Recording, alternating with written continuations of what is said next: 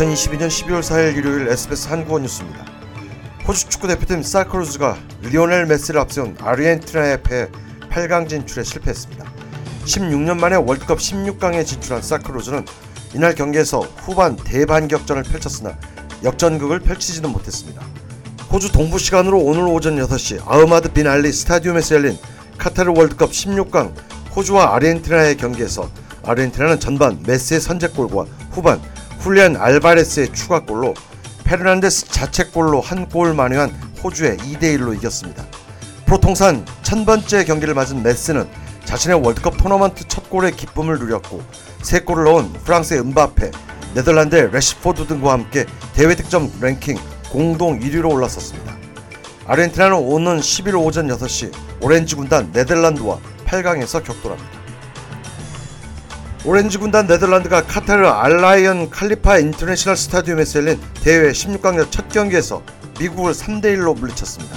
2014 브라질 월드컵에서 3위 올랐으나 2018 러시아 대회 땐 예선을 통과하지 못했던 네덜란드는 8년 만에 복귀한 본선 무대에서 A조 1위로 16강에 오른 뒤 통산 7번째 8강 진출을 이뤄냈습니다.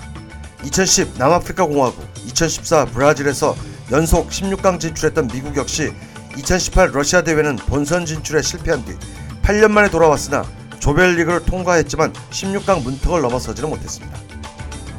러시아가 자국산 원유 가격 상한액을 배럴당 미화 60달러로 제한하기로 결정한 유럽연합의 합의를 받아들일 수 없다며 대응에 나설 것이라고 경고했습니다. 주요 외신들에 따르면 드미트리 페스코프 크렘린궁 대변인은 전날 합의 내용에 대해 우리는 이 상한선을 받아들이지 않을 것이라며 강한 불만을 터뜨렸습니다. 그러면서 상한제에 대한 준비가 마련됐다며 상황 평가를 마치는 대로 어떻게 대응할지 세계에 알리겠다고 설명했습니다. 호주 정치권과 사회적으로 큰 파문을 일으킨 브리타니 히긴스의 강간 피해 의혹 사건이 유야무야될 상황에 놓이면서 거센 논란이 촉발되고 있습니다. 브루스 레어만을 강간죄로 기소했던 ACT 검찰청이 피해자의 심각한 건강 문제로 기소 중지 결정을 내리면서 가해자인 사건 당시 직장 상사 브루스 레어만은 불기소 처분됩니다.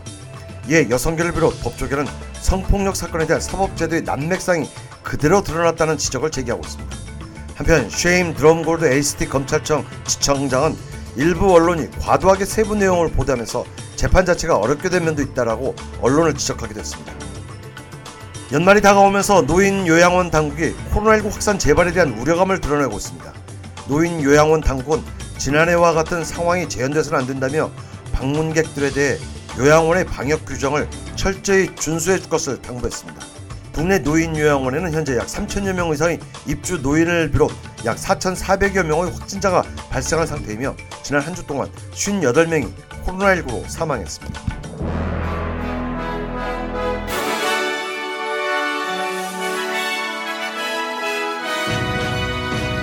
이상이 오늘 오전 SBS 간추린 주요 뉴스였습니다. 뉴스 헤드라인즈 마칩니다.